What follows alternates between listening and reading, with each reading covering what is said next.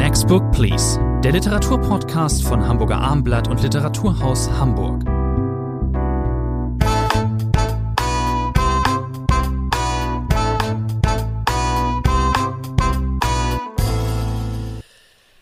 Drei Autoren werden heute besprochen in der neuen Folge von Next Book Please. Bei mir ist Rainer Morris, der Leiter des Literaturhauses. Mein Name ist Thomas Antri. Eben nämliche äh, Autoren tragen den Namen Christoph Ransmayr, Takis Würger und Joachim Bessing. Von Christoph Ransmayr besprechen wir den neuen Roman Der Fallmeister, eine kurze Geschichte vom Töten, erschienen bei S. Fischer. Takis Würgers neues Buch heißt Noah von einem, der überlebte, erscheint bei Penguin. Und Joachim Bessings neuer Roman heißt Hamburg Sex City, erscheint bei Mattes und Seitz. Fangen wir an mit Christoph Ransmayr, dem wahrscheinlich oder mit Sicherheit arriviertesten dieser Autoren. Der hat jetzt einen Roman geschrieben, der österreichische Autor, ja, mit einem sehr interessanten Setting. Das setzt so ein, wir befinden uns in der Grafschaft Bandon, das ist äh, irgendwo in Europa, man erfährt gar nicht genau, wo das ist. Ähm, und ähm, es gibt dort einen weißen Fluss und einen großen Fall. Also ein Gewässer mit einem Wasserfall, so kann man es vielleicht sagen. Und es gibt einen Fallmeister. Dieses Wort hatte ich vorher noch nie gehört.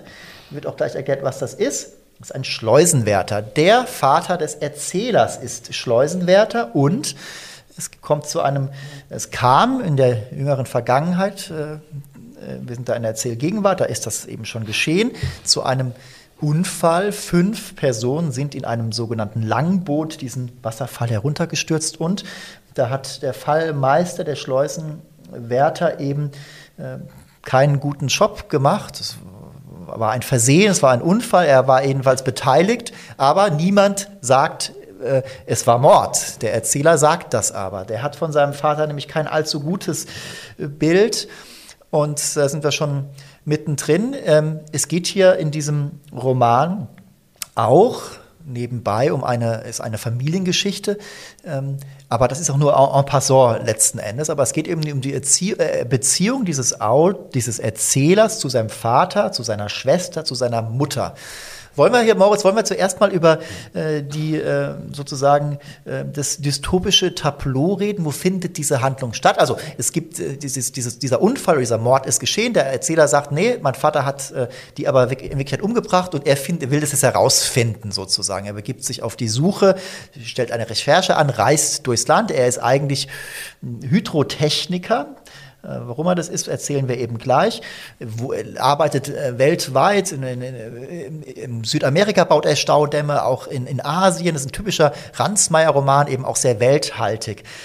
Ähm, also wollen wir zuerst über die dystopische Tableau reden oder erst über die Handlung noch ein bisschen, Herr Moritz? Nein, ich glaube, das Setting muss man berücksichtigen. Wann spielt dieser Roman? Es ist eine Art Zukunftsroman, aber man hat nicht das Gefühl, wir sind jetzt äh, in einer weiten äh, Zukunft, wir sind ganz von uns entfernt. Klar ist, äh, in diesem Setting. Sie haben diese Grafschaft, allein da zuckt man zusammen. Es gibt plötzlich wieder Grafschaften in Europa.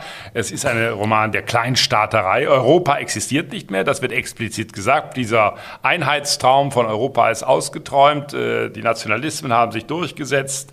Äh, es ist zerfallen in viele, viele kleine äh, Grafschaften, kleine Staaten, eben äh, Bandon ist ein Beispiel. Dafür irgendwo in Richtung Österreich, Balkan äh, gelegen, so genau Sie haben es gesagt, kann man es gar nicht lokalisieren. Und es ist ein Land, eine Welt, äh, die von ökologischen Katastrophen heimgesucht wird. Das heißt, gegen Ende einmal, äh, es sei einmal der versinkende Kontinent, das heißt einer, der von Wasser überflutet, und es sei gleichzeitig aber ein ausdörrender Kontinent. Also große Dürre und große Wassermassen spielen eine äh, entscheidende Rolle äh, in diesem Buch. Es ist ein Kampf ums Wasser ausgebrochen. Der Roman äh, Schleusenwärter, da ist das ja schon mit inkludiert, äh, welche Bedeutung das Wasser in diesem Buch hat. Also es ist ein Kampf ums Wasser, es gibt ein Syndikat, es gibt Kämpfe um die Ressourcen und äh, wir haben eben zwei Hauptfiguren, äh, die Mutter kommen wir gleich noch drauf, die unmittelbar mit dem Wasser zu tun haben. Der Vater als Fallmeister, als Schleusenwirt an einem großen Wasserfall. Wie kann man diesen großen Wasserfall umgehen? Ein kompliziertes Schleusensystem. Und der Sohn ist in gewisser Weise in die Fußstapfen äh, getreten, indem er eben als Hydrotechniker in der Welt, äh, Brasilien beispielsweise, äh, unterwegs ist. Das ist ein insofern typisch, vielleicht zwei Sätze dazu noch äh, von Ransmayr. Wir kennen ihn alle als Autor. Das hat mit der letzten Welt damals vor vielen, vielen Jahren äh, begonnen. Cox war, ich glaube, sein letzter äh, Roman. Er hat immer wieder diese Fähigkeit, äh, Welten der Vergangenheit aufzuschließen, Dinge zusammenzubringen und das ist einfach seine große Qualität, etwas, was ihn zu einem so besonderen Erzähler macht, diese Fähigkeit, ja, magische Welten will ich es mal nennen, äh, zu entwickeln. Es ist ja immer ein bisschen heikel, wenn jemand sich ein Zukunftsszenario ausdenkt, das kann wahnsinnig peinlich sein, wahnsinnig unglaubwürdig äh, klingen. Bei Ransmayr hatte ich das Gefühl, nach wenigen Seiten, vielleicht habe ich auch ein besonderes Wohlwollen diesem Autor gegenüber, dass ich sofort an diesem Wasserfall zu Hause war. Es entsteht ja dann ein Museum auch äh, letztlich. Der Vater wird sozusagen degradiert zum Museumsverwalter, letztlich dort am Wasserfall, das Wasserfallmuseum. Also es ist einmal ein Spannungsbogen, ganz wichtig. Was ist da wirklich passiert? Hat der Vater diese Menschen umgebracht? Äh, das will ich zumindest andeuten. Es gibt dann Indizien, der Sohn ist unterwegs äh, dort in äh, der Grafschaft und findet ein na, Beweisstück, ist vielleicht zu viel gesagt, dass der Vater, als er sich selber umgebracht haben soll, mhm. vielleicht sich nur selber zum Verschwinden äh, gebracht. Also die Frage, ist der Vater wirklich tot? Oder hat er sich selber sozusagen nur absentiert, bewusst durch einen großen Trick, durch einen Show-Teil, wenn man so will? Das ist der zweite Spannungsbogen. Genau, es gibt auch äh, diesen Spannungsbogen. Kommen wir nochmal ganz zurück zu diesem, äh, zu diesem ähm, Setting. Äh, Sie haben es gesagt, Europa gibt es auch, auch gibt's nicht mehr, auch Nordamerika, so eigentlich die USA nicht mehr. Da haben sich da auch mal vier Bundesstaaten einfach zu einer Allianz zusammengeschlossen. Dem Internationalen Gerichtshof äh, steht China vor. Es gibt diesen Kampf ums Wasser. Äh, auch an den Küsten gibt es auch zu viel, muss man sagen. Mhm. Zu viel Wasser. Der äh, für Hamburger ganz interessant. Ähm, der Erzähler reist eben auch ähm, nach Hamburg Hamburg. Äh, dort, Hamburg wird von zwei Admirälen regiert. Holstein drumherum ist äh, demokratisch. Und es muss dann, äh, es gibt dann so bürgerkriegsartige Zustände zwischen Holstein und Hamburg und die Elbvororte, die, die Villengegenden, die müssen dann mit Wasser versorgt werden, weil, so habe ich es zumindest verstanden, die Holsteiner ihnen das Wasser abgraben. Mm, diese Welt ähnelt der unsrigen ja nur noch. Aber es gibt doch auch Verbindungslinien. Also der Autor Ransmayr übersteigert hier sozusagen ähm, eine gewisse Diagnosen, die wir über die Gegenwart anstellen können. Äh, es ist auch eine Geschichte über ähm, Fremdenfeindlichkeit. Äh, hier gibt es ethnische Gesetze. Die Mutter des Erzählers, die von der Adria stammt, muss aus diesem nicht näher beschriebenen, geografisch näher beschriebenen äh, Fürstentum Bandon eben aus reisen und es wurde ähm, in diesen, es gibt so ein Reinheitsgebot in diesem Flickenteppich bei diesen ganzen Fürstentümern und da wurde interessanterweise das Inzestverbot aufgehoben, wo nämlich keine Fremden mehr reinkommen. Das ist sozusagen die, Übersteiger die Übersteigerung der Situation von heute, dass, es, äh, dass eben äh, Grenzen, Grenzzäune hochgezogen werden. Hier sind sie ganz hochgezogen, hier kommt überhaupt niemand mehr rein, also muss das Inzestgebot, äh, Verbot fallen. Äh, über, zum Thema Inzest äh, gibt es dann auch noch äh, eine Verbindung, eben was die Hauptfigur angeht ähm, und die Beziehung äh, zur Schwester gehen wir jetzt nicht genau drauf ein. Es gibt also, also wir müssen insofern darauf eingehen. Ja. Natürlich, der Roman läuft natürlich auf zwei große, in Anführungszeichen, Pointen auch hin, die wir hier keineswegs ausbreiten äh, wollen äh, und wird. Aber die Schwester Mira ist insofern äh, ganz wichtig. Da ist mehr als eine Geschwisterliebe vorhanden. Das ist eine erotische Beziehung. Das wird relativ früh gesagt. Aber nun entschwindet die Schwester plötzlich. Sie geht, deswegen kommt auch Hamburg dann vor, sie geht an die Elbemündung. Sie hat einen Deichgrafen, wie bei Theodor Storm, geehelicht, einen Deichgrafen. Ja. Und diese Schwester besucht, das ist ein, sozusagen im letzteren, im Schlussteil des Romans, der übrigens den Untertitel hat, eine kurze Geschichte vom Töten. Das ist ganz wichtig, vielleicht, dass wir den Untertitel einmal äh, erwähnen. Dort sucht er die Schwester auf und es kommt zu einem Showdown. Dort der Deichgraf ist verreist und plötzlich äh, nimmt der Roman nochmal eine ganz andere Richtung. Das ist eine, die große Stärke des Romans. Äh, es ist nichts vorhersehbar. Es stellt sich, das dürfen wir, glaube ich, verraten, am Ende die Frage, wer ist eigentlich der Gewaltmensch? Der Vater oder der Sohn, äh, was jetzt diese erotische Beziehung angeht, ich habe es zumindest so gelesen, dass es am Ende auch nicht mehr so ganz klar ist, ob der, ähm, der Sohn, also der Erzähler, da nicht eben doch auch im Wolkenkuckucksheim gelebt hat, ob er vielleicht seine Schwester doch noch ein bisschen mehr begehrt hat als sie ihn, was da vielleicht auch einfach nur äh, eine äh, Traumhandlung war. Aber das muss man auch nicht so lesen. Vielleicht passiert das auch alles schon Wirklich. Also, ähm, ich, es gibt hier einige ungeahnte äh, Vorgänge in diesem Roman. Es ist ein äh, wirklich auch sehr origineller, das sehr streiche ist, aber streiche ich, aber ein zumindest origineller Plot. Das Buch ist auch gar nicht allzu dick. Da ist schon, auch da versteht sich ein Autor eben auf relativ wenig äh, Raum. Ziemlich und er kann so wohltuend mit Sprache umgehen. Das ist ja mal eine Qualität von Ransmayr, die manchmal in früheren Büchern gelegentlich vielleicht auch ein bisschen dick aufgetragen war. Der Autor weiß natürlich, was er kann, äh, dass er Sätze schreiben kann, äh, die andere Autorinnen und Autoren nicht so schreiben äh, können. Das hat aber, man muss es klar sagen, auch mal etwas sehr Wohltuendes, einem Autor zuzuhören, wie er ungewöhnliche Bilder findet, wie er ungewöhnliche Szenarien einfach in sprachlicher Weise ich versucht teil, zu finden. Teilweise, werte Herr Moritz, umgeben auch von Leuten, die es mit Ransmayr sehr gut meinen. Der hat, der äh, genießt einen sehr guten Ruf, übrigens auch unter anderen Schriftstellern und Schriftstellerinnen. Ich hab, bin da nie so ganz mitgegangen. Das heißt nicht, dass ich ähm, ähm, seinen Büchern ähm, Qualitäten absprechen wollte, aber diesen ganz großen Hype, nenne ich es jetzt mal etwas übertrieben, da, da bin ich doch nicht ganz mitgegangen. Dieser Roman überzeugt mich aber doch. Wie viele Punkte geben Sie, Herr Moritz? Acht Punkte. Ich bin auch bei acht Punkten. Zweiter Autor heute. Ja, das ist schon ziemlich, äh, ziemlich abrupt, äh, also von einem anerkannten Autor wie Christoph Ransmayr jetzt zu Takis Würger, einem jüngeren Autor, Jahrgang 85, hat zwei Bücher schon geschrieben. Der erste, der Club, wurde sehr wohlwollend äh, aufgenommen. Der zweite war dann, da gab es dann ein bisschen ein Rauschen auf den Literatur- Kritikseiten der Feuilletons. Der zweite Roman hieß Stella und handelte von Stella Goldschlag, einer jüdischen Nazi-Kollaborateurin. Das ist natürlich eh ein Thema, das man, ein heißes Eisen sozusagen, salopp gesprochen.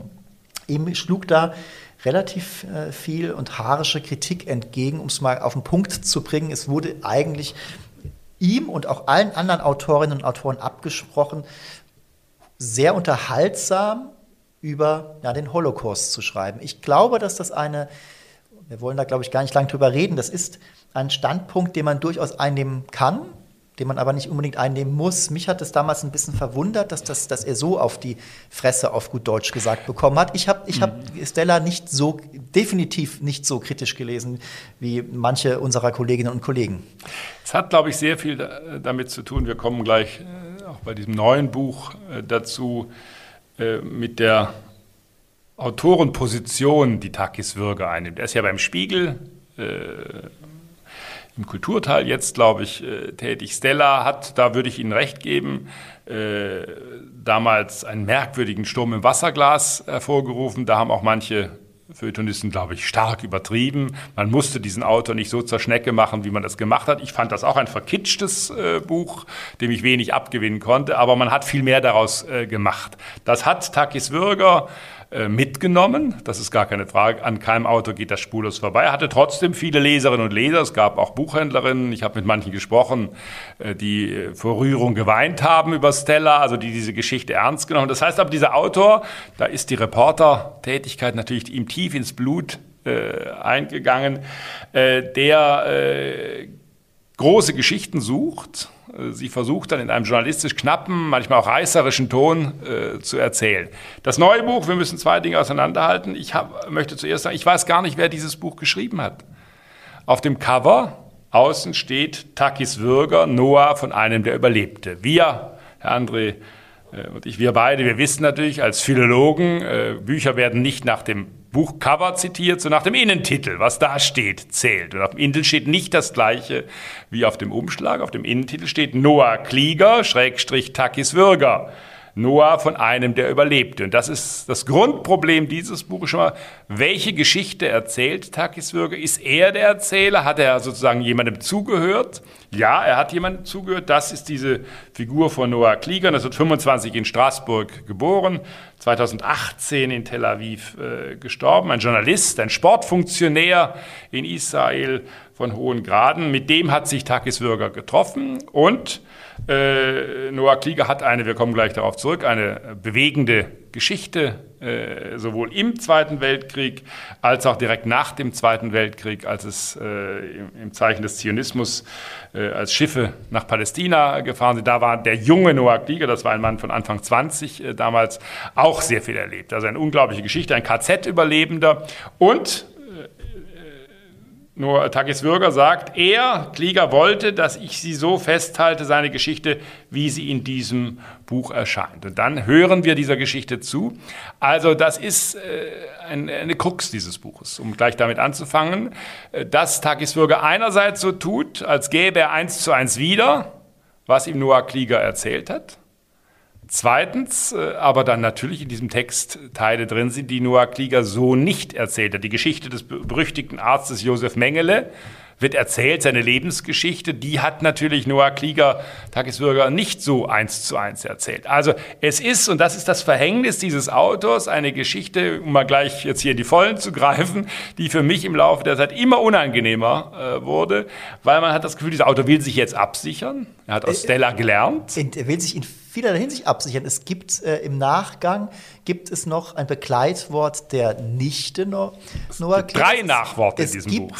Genau, es gibt äh, von Takis Würger selbst und es gibt noch eine ähm, Wissenschaftlerin, eine Historikerin aus, aus Israel, die sozusagen äh, äh die beiden anderen, also außer Bürger, beglaubigen sozusagen erstmal die Redlichkeit des Tuns, sagen auch, ähm, mein Onkel hätte das so gewollt. Ich finde den Text der Wissenschaftlerin, finde ich ähm, beinahe schon äh, sie wirkt auch schon sehr distanziert, jetzt nicht dem Vorhaben gegenüber, sie schreibt aber auch, sie schreibt doch schon sehr, äh, wird sie ein Gutachten schreiben, so ungefähr. Und das, das passt nicht wirklich dazu. Der Text ist übertrieben, ja. da geht es um Erinnerungen, um das dynamische Wesen der Erinnerung beispielsweise. Aber, aber Nach das, das andere. passt nicht dazu. Es ist, dass dieses Werk, das müssen wir äh, festhalten, ist ein wichtiges Werk der Erinnerungskultur, ist einer der letzten äh, Zeitzeugen, die sterben ja jetzt äh, langsam aus. Dass es dieses Buch gibt, das kann ich überhaupt nicht schlecht finden. Das ist, äh, und es ist übrigens auch wieder fesselnd geschrieben. Es ist wieder das journalistische Schreiben. Ich finde das als äh, Kollege von Takis Würger, der ich ja immer noch irgendwo auch bin, ähm, ich finde, ich habe dies, gegen dieses Schreiben nichts. Wir haben äh, vor kurzem äh, hier in dieser Stelle auch mm, einen Osang-Roman mal besprochen. Da haben wir dann auch festgestellt, dass das auch teilweise journalistisches Schreiben ist. Sie finden das, glaube ich, nicht, sie gewinnen dem weniger ab als ich. Ich habe damit kein Problem. Auch ansonsten, das ist hier, es ist alles dramatisch wunderbar aufgeschrieben. Es ist toll arrangiert auch. Es gibt einen, äh, er weiß, wie er dramaturgisch seine Punkte äh, setzt. Übrigens, aber muss man auch noch sagen, ähm, diese Absicherung in alle, alle Richtungen. Es gibt ja dieses, die, die Hauptszene, wirklich den Höhepunkt, die Climax des Romans ist, als äh, Noah dann wirklich Mengele gegenübersteht an der Rampe. Mengele schickt ihn eigentlich ins Gas. Noah geht zurück und sagt, nee, nee, nee, nee, nee, ich habe mein, Va mein Vater war Schriftsteller in Straßburg oder so in der Art. Und dann, hor dann horcht ähm, ähm, ähm Mengele, dieses Scheusal, dieses Monster nochmal auf, als würde er dann denken, oh, da ist vielleicht doch März, das ist, den kann ich jetzt nicht ins Gas schicken oder wie auch immer. So springt er dem Tod von der, von der Klippe sozusagen. Das ist eine, und dann fragt sich Würger aber, um sich abzusichern, kann das überhaupt sein? War wirklich äh, Mengele in diesem Bereich Auschwitz eigentlich tätig? Das kann letztgültig nicht geklärt werden. Ähm, das Buch erscheint auch nach dem Tod von Noah Klieger, aber er sagt eben so, ich, er hat mir das so erzählt, das ist so, das trotzdem hat das alles ein bisschen Geschmäckle, das ist zu, ähm, also romanhaft ist da letzten Endes dann, äh, wenn es Roman, wenn es ein Roman ist, dann darf er übrigens auch dieses, darf er auch zu dieser Climax, dann darf diese Szene genauso stattfinden. Aber andererseits ist es ja auch Oral History. Die Krux ist die, Herr André, Sie haben natürlich recht. Diese Geschichte von Noah Klieg ist eine Geschichte, die man nicht oft genug erzählen kann. Wie einer sich das KZ überlebt, auch mit Tricks. Er hat so getan, als sei er Boxer, um in der Boxstaffel äh, zu überleben. Dann diese abenteuerliche äh, Reise äh, nach Palästina 1947. Diese Geschichte ist natürlich nicht neu. Man kann sofort nachschlagen, man wird finden, dass Henrik M. Broder, Christian Eichler, Thomas Schmid, Jonathan Stock, es gab viele Porträts in den letzten 15 Jahren, die in deutschen Medien erschienen sind, wo diese Geschichte, ich habe mir ein paar angeschaut, teilweise wörtlich Sätze, die auch bei Takis Würger vorkommen. Das Noah Klieger hat seine Geschichte auch vor Publikum oft erzählt. Er hat die deutschen Journalisten, gerade Henrik M. Broder äh, war mit ihm äh, gut bekannt, äh, oft erzählt. Also Das befreit aber nicht davon, äh, wenn man sagt, ja, diese Geschichte ist so ehrenwert.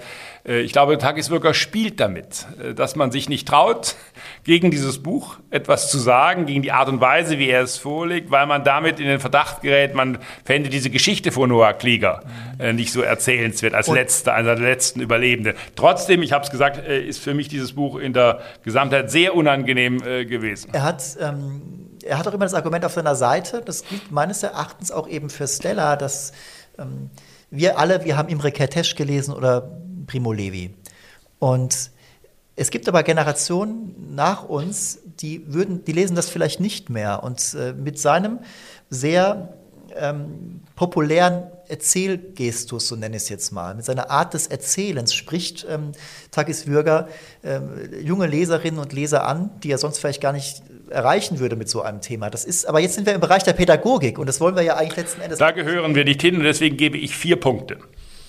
Ich tue mir ganz, ich tue mir wirklich ganz schwer. Ich bin, äh, ich, ich bleib, ich bin noch bei Sechsen, aber es ist, es ist schwierig. Es ist, da, es ist wirklich schwierig. Aber wir nehmen uns in diesem kleinen Podcast eben auch der schwierigen Themen an. Kommen wir zum letzten Titel von heute.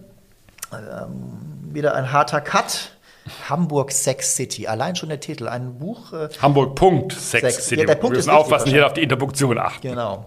Ähm, Joachim Bessings äh, neues Buch. Ähm, ja, der Titel allein schon. Was, worauf spielt der eigentlich an? Dass Hamburg eine Stadt mit Rotlicht-Flair äh, ist? Oder äh, spielt es darauf an, dass äh, in diesem Roman dass es da um junge Menschen geht, äh, in ihren Zwanzigern, die studieren und ins Nachtleben eintauchen und vielleicht ein vitales Sexleben haben. Man weiß es nicht. Ich habe sofort nachgedacht über mein Leben. Können Sie sich vorstellen, Herr André? äh, ich habe dann Schwabe. das klare Gefühl gehabt, das habe ich mehrfach in meinem Leben gehabt, ich bin zu spät in Städte gekommen. Zu früh oder zu das spät. Das kenne ich auch. Das kenne ich absolut, absolut. Zu früh oder zu spät. Denn Joachim Bessing, vielleicht äh, dann erkläre ich, warum ich das Gefühl habe, ich bin zu spät nach Hamburg gekommen. Äh, er war mal ein sehr bekannter Autor. Tristesse Royale, das war das berühmte Buch mit äh, Christian Benjamin von Stuttgart-Barre äh, zusammen äh, und anderen. Äh, das hat damals viel Aufsehen erregt. Also er hat in diesen, ich verkürze das mal ein bisschen, Snobistenkreis gehört, die damals äh, die deutsche Literaturszene aufgemischt hat. Äh, er ist Jahrgang 71, äh, in meiner schwäbischen Heimat geboren, in Bietigheim-Bissingen, in Heimerdingen aufgewachsen. Das ist eine, ein Teil von Ditzingen. Ich weiß nicht, ob Sie das kennen, Herr André. Sie Alles schauen mich entgeistert an. In Ditzingen sitzt der Reklamverlag. In Ditzingen sitzt aber auch die Maultaschenfirma Bürger. Wenn Sie Maultaschen hier Ess in Hamburg ich, kaufen, kaufen Sie Bürgermaul. Also genau aus dieser schwäbischen Urgegend in der Nähe von Stuttgart äh, kommt äh, Joachim Bessing. Und äh, er beschreibt dann in diesem kleinen Buch bei Mattes und Satz mit sehr aparten Fotos von Christian Werner, das sollten wir nicht äh, vergessen, sein Kommen nach Hamburg, eine doppelte Ankunft in Hamburg als ganz junger Mensch, äh, noch als Schüler in den 80er Jahren, ein kurzer Aufenthalt, sehr prägend, aber auch typische Haltung, ich dachte, Hamburg liegt am Meer und dann diese Erkenntnis, dass das dann doch nicht äh, so ist. Das soll ja bis heute immer noch verbreitet. Und dann aber, und jetzt sind wir in der Sex City, dann äh, die richtige Ankunft in Hamburg Anfang der 90er Jahre, als Joachim Bessing, es ist ja hier kein Roman, es ist ein autobiografischer Bericht, ein Stadtporträt, wenn Sie so wollen. Und dann erleben wir mehrere Jahre, äh, wie er Hamburg in den 90er Jahren beschreibt. Absolut. Sie haben eben die essayistischen Teile ähm, angesprochen. Der Autor hat ganz klar ein soziologisches Interesse. Wie war die Stadt? Was damals, was machte die so besonders? Wer wohnt da zusammen auf relativ äh, gar nicht so engem Raum letztendlich, aber trotzdem eben eine Stadtgemeinschaft. Das, damals war das die Stadt der Werber, der Journalisten, der Plattenfirmen, der Indie-Szene. Ähm, wir gehen mit ihm zusammen ähm, ins, äh, sind wir im Schanzenviertel unterwegs oder im Golden, äh, im Pudelclub unten in der Hafenstraße. Das war alles damals sehr äh, vital, diese ganze Szene. Und ähm, auch ich kenne das, ich bin ja auch zu spät gekommen. Mich befällt so eine Art Phantomschmerz. Ich habe das, ich, Verlustschmerz kann ich gar nicht haben. Ich war damals nicht da, aber ich habe zumindest äh, damals schon, als ich lebte als Schüler in, äh, in Südwestdeutschland, ich habe natürlich die Musik schon gehört. Ich wusste, es gibt diese Bands, äh, ähm, Blumfeld oder Togotronik. Togotronik spielt hier jetzt keine Rolle, Blumfeld schon. Jochen Distelmeier ist einmal bei einem Privatkonzert eben äh, bei Jochen Distelmeier äh, zu Hause ähm, es gibt auch andere Realien. Frank Spilker von den Sternen taucht hier einfach mal im natürlichen Pudelclub auf.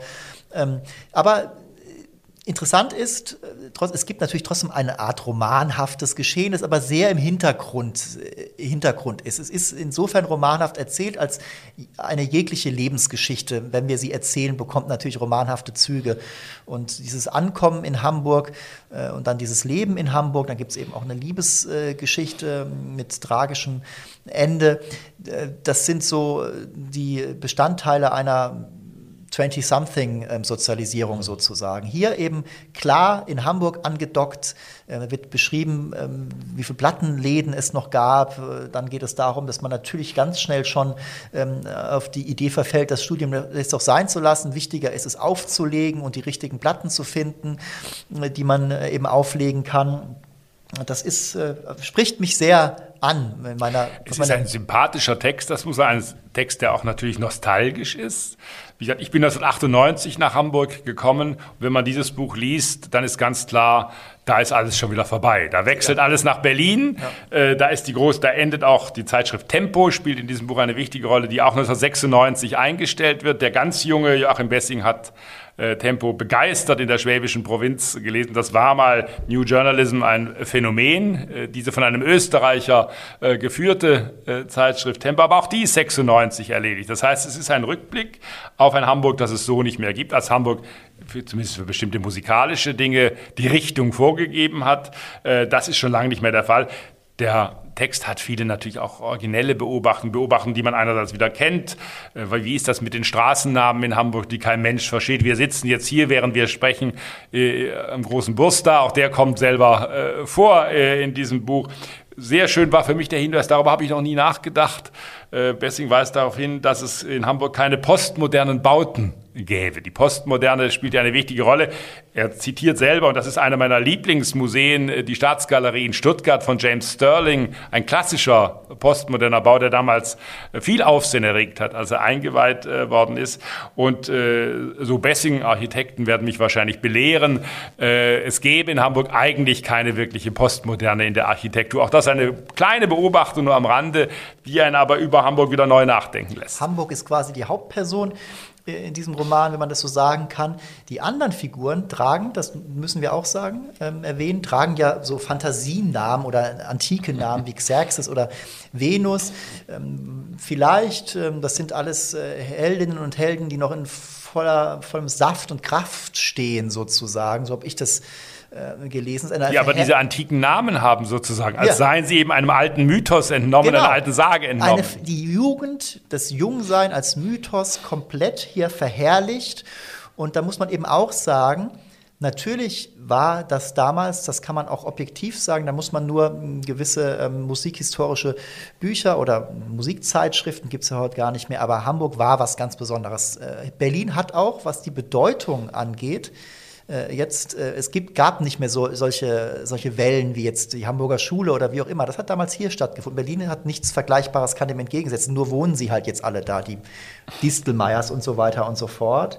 Ähm, also man kann schon sagen, es war was Besonderes. Trotzdem ist das natürlich auch eine Privatnostalgie. Jeder von uns, ich, hab, äh, ich bin 1998 nach Hamburg, sondern nach Bremen gezogen. Für mich war das Bremen ähm, des ersten äh, Jahrzehnts dieses Jahrtausends ein ganz besonderes und wie auch immer und das beste Bremen aller Zeiten. Das kann man vielleicht, äh, so sage ich das jetzt. Was ich eigentlich sagen will, ist, er, hat, er verherrlicht dieses Hamburg von damals und heute redet er, das würde ich sagen, aber auch ein bisschen zu schlecht. Denn ich zitiere jetzt aus einem Interview, das ich gefunden habe, ich glaube in der Heilbronner Stimme, Sie kennen die. Da beschreibt nämlich ähm, der liebe Herr Bessing das Hamburg von heute als, Zitat, überbürgerliche, wahnsinnig langweilige und reizlose Stadt.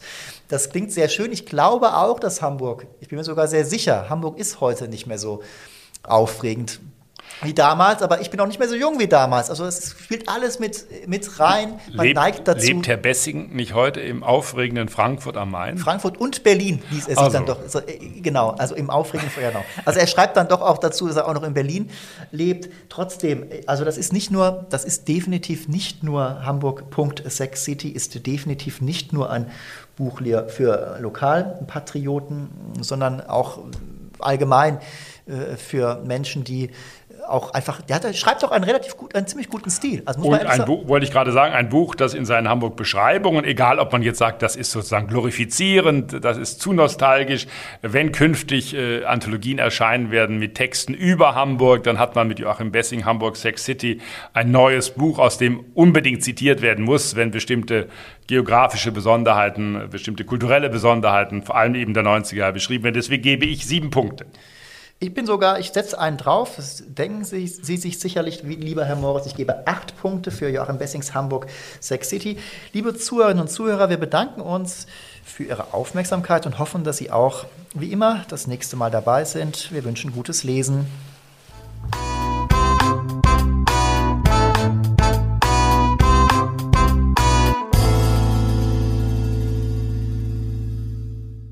Weitere Podcasts vom Hamburger Abendblatt finden Sie auf abendblatt.de slash podcast.